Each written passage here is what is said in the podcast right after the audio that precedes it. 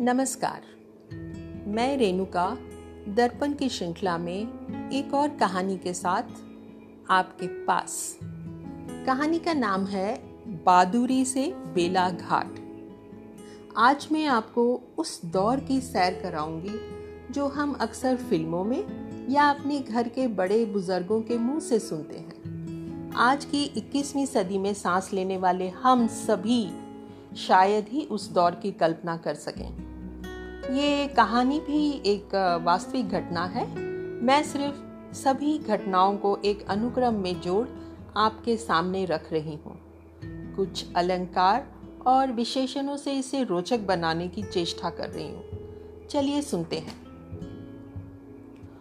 शुभेंद्र चट्टोपाध्याय जी बांग्लादेश के बादुड़ी गाँव में एक धनी एवं समृद्ध जमींदार थे। गाँव में काफ़ी प्रतिष्ठा थी उनकी। अपने पद या ओहदे की वजह से नहीं, बल्कि अपनी सूझबूझ और लोगों को सही परामर्श देने के लिए। गाँव वाले तो उन्हें अपना देवता ही मानते थे। उनका भी दिल और धन कोश दोनों ही बड़े थे और किसी की सहायता से कभी हाथ ना खींचते। शुभेंद्र बाबू जी के दो जुड़वा पुत्र अभय और अभीक और एक छोटी पुत्री बारूनी थी। जात से शुभेंद्र बाबू एक कट्टर ब्राह्मण थे। बारूनी को सब प्यार से हंसिया बुलाते। अभय और अभी पास के गाँव में पढ़ने जाते और बारूनी घर ही में माँ और बाबा का भरपूर लाड बटोरती। उस समय शायद लड़कियों को स्कूल भेजने का चलन ही नहीं था। बारूनी का रंग केसर और दूध के मिश्रण सा था। आँखें बड़ी बड़ी और शरारत से भरी हुई। एक और खासियत थी बारूनी में। वो हंसने में कभी कंजूसी ना करती। इतना खिलखिलाकर हंसती कि सामने बैठा हुआ व्यक्ति अपनी हँसी ना रोक पाता। भाई तो लाड में उसे हास्या ही बुलाते। अब कहानी क्योंकि करीब 19वीं सदी के दौर की है तो उस समय विवाह की उम्र यही 11-12 साल रहा करती थी। बारूनी शायद 11 साल की रही होगी तो शुभेंद्र बाबू ने उसका विवाह पास के जमींदार के पुत्र महतू से कर दिया। सारा गाँव आमंत्रित था। दिल खोल कर खर्चा किया उन्होंने। यह तय किया गया कि बारूनी को डेढ़ दो साल के बाद ही ससुराल विदा किया जाएगा। उस साल गाँव में प्लेग एक भयंकर महामारी की तरह फैला।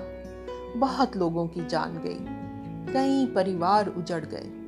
किसी के सर से पिता, किसी की माँ, भाई, बहन, बहुत परिवारों ने अपने प्रियजनों को खोया।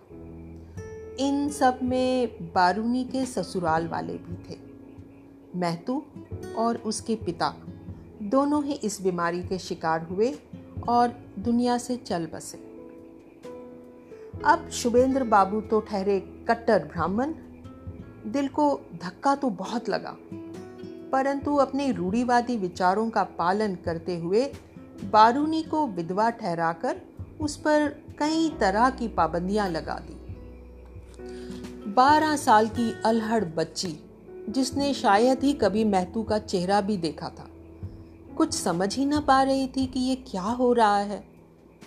दूसरी ओर अभय और अभीक, पिता के इस तरह के व्यवहार को अचरज से देखते और मन ही मन बहुत घुटन महसूस करते।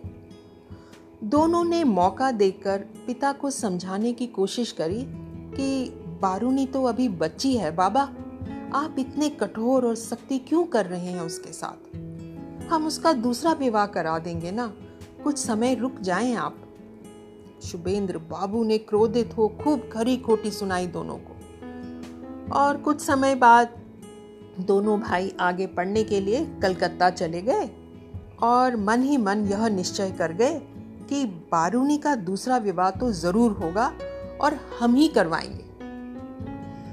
करीब चार साल बाद दोनों गाँव लौटे और आते ही उन्होंने बारूनी के लिए वर तलाशना शुरू किया। अब क्योंकि बारूनी बेहद ही खूबसूरत थी और एक जमींदार की बेटी तो एक नौजवान सारा अतीत जानते हुए भी तुरंत शादी के लिए तैयार हो गया। शादी भी हो गई। दोनों भाई खुश थे कि आखिर उन्होंने बारूनी का विवाह कर ही दिया। अगले दिन का नज़ारा देखिए। बारूनी दौड़कर भाइयों के पास आती है और कहती है कि दूल्हा तो उसके सारे गहने और कीमती सामान लेकर भाग गया और कहकर खुद ही ज़ोर से खिलखिलाकर हंस पड़े। भाइयों ने उसका मुँह दबाकर उसे किनारे किया। अब ये वृतांत शुभेंद्र बाबू को कौन सुनाए? वो तो इस प्रतीक्षा में बैठे थे कि आज सब मिलकर एक साथ भोजन करेंगे। बारूनी को बाहर आने से मना कर दिया दोनों भाइयों ने। और जाकर बाबा के पास खड़े हो गए। बोले, एक गड़बड़ हो गई है बाबा, और जैसे ही वाक्य खत्म हुआ, शुभेंद्र बाबू गुस्से से लाल पीले हो गए। अपने आसन से उठ खड़े हुए, चिल्लाकर बोले, ठीक से पता भी ना कर सके कि बहन किसे सौंप रहे हो। इतनी बड़ी गलती, इतनी बड़ी लापरवाही कैसे भाई हो तुम? और मैं मूर्ख, पूरी ज़िम्मेदारी तुम्हें सौंपकर निश्चिंत हो गया कि चलो अब तुम व्यस्क हो गए हो। एक चोर के हाथ सौंपने चले थे बारूनी को। और कहा है बारूनी? दोनों भाइयों ने कमरे की तरफ़ इशारा किया और वहाँ से चले गए। शुभेंद्र बाबू का गुस्सा सातवें आसमान पर था। बोले, दोनों भाई अभी और इसी वक्त घर से निकल जाओ। वापस जाओ कलकत्ता। सूरत मत दिखाना अपनी मुझे। अब दोनों भाइयों ने सोचा कि बारूनी अगर यहीं रही तो फिर से कोप भवन में रहेगी और फिर से सब पाबंदियाँ लगेंगी उस पर। दोनों ने निश्चय किया कि बारूनी को चुपके से कलकत्ता अपने साथ ले चलेंगे। तीनों भाई बहन कलकत्ता पहुँचते हैं। अब बेलाघाट जाने के लिए एक टैक्सी ढूंढी जाती एक सरदार जी बेलाघाट जाने को तैयार भी हो जाते हैं। अब टैक्सी में बैठते हैं और टैक्सी में सामने लगे शीशे में कनखियों से सरदार जी बारूनी को देखते जा रहे थे। सोलह सत्रह साल की बारूनी जवान और बेहद खूबसूरत लड़की दिखती थी। एक बार जो उसे देख ले और दोबारा पीछे मुड़कर ना देखे, ऐसा हो ही नहीं सकता था। बेला घाट उतरकर सरदार जी बोले, जी, मैं मंजीत सिंह चड्डा वो जो सामने टैक्सी स्टैंड है ना जी, उसका मालिक हूँ। तीन चार टैक्सियाँ चलती हैं जी मेरी। आज एक ड्राइवर छुट्टी पर है तो गड्डी मैंने ही निकाली। दोबारा सेवा का मौका लगे तो याद कीजिएगा। दोनों भाइयों की अच्छी अच्छी नौकरियाँ लग गई और बारूनी घर पर ही रहती थी। अब मंजीत सिंह जी का मन तो बारूनी जीत ही चुकी थी पहली नज़र में। दिन में घर के आसपास एक दो चक्कर लगा जाता था मंजीत सिंह कि शायद कभी बारूनी का चेहरा दिख जाए। यह कार्यक्रम करीब डेढ़ दो साल चला और कभी कभार बारूनी उसे किसी खिड़की या झरोके से दिख भी गई। बारूनी को भी आभास हो गया था कि ये मंजीत सिंह चड्डा जी यूँ ही चक्कर नहीं लगाते। इसके पीछे का क्या प्रयोजन है? खूब समझने लगी थी। थोड़ी सयानी हो गई थी अब। एक दिन मंजीत सिंह जी ने हिम्मत कर अभय से पूछ ही लिया कि आप अपनी बहन का ब्याह करने का नहीं सोचते? बहुत सोच विचार कर उसने मंजीत सिंह से बिना कुछ छिपाए सारी कहानी बताई। कि किस प्रकार बारूनी के अतीत अतीत में क्या हुआ? मंजीत सिंह जी बोले, दादा, मैं भी अनाथ ही हूँ। मामा ने पाला पोसा। अब अपना कारोबार है। बहुत पढ़ा लिखा तो नहीं हूँ, पर पैसे अच्छे बना लेता हूँ। मैं आपकी बहन से ब्याह करने को तैयार हूँ। मुझे उसके अतीत से कुछ नहीं लेना देना। मैं उससे सच्चा प्यार करता हूँ जी। खुश रखूँगा उसे जब तक रहूँगा।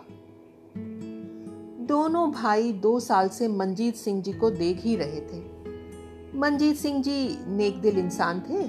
बिज़नेस भी अच्छा खासा ही चल रहा था तो विवाह की मंजूरी भी दे दी गई।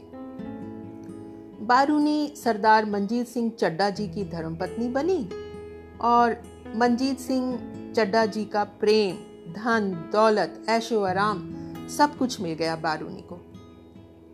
शायद चार पाँच बच्चे भी हुए।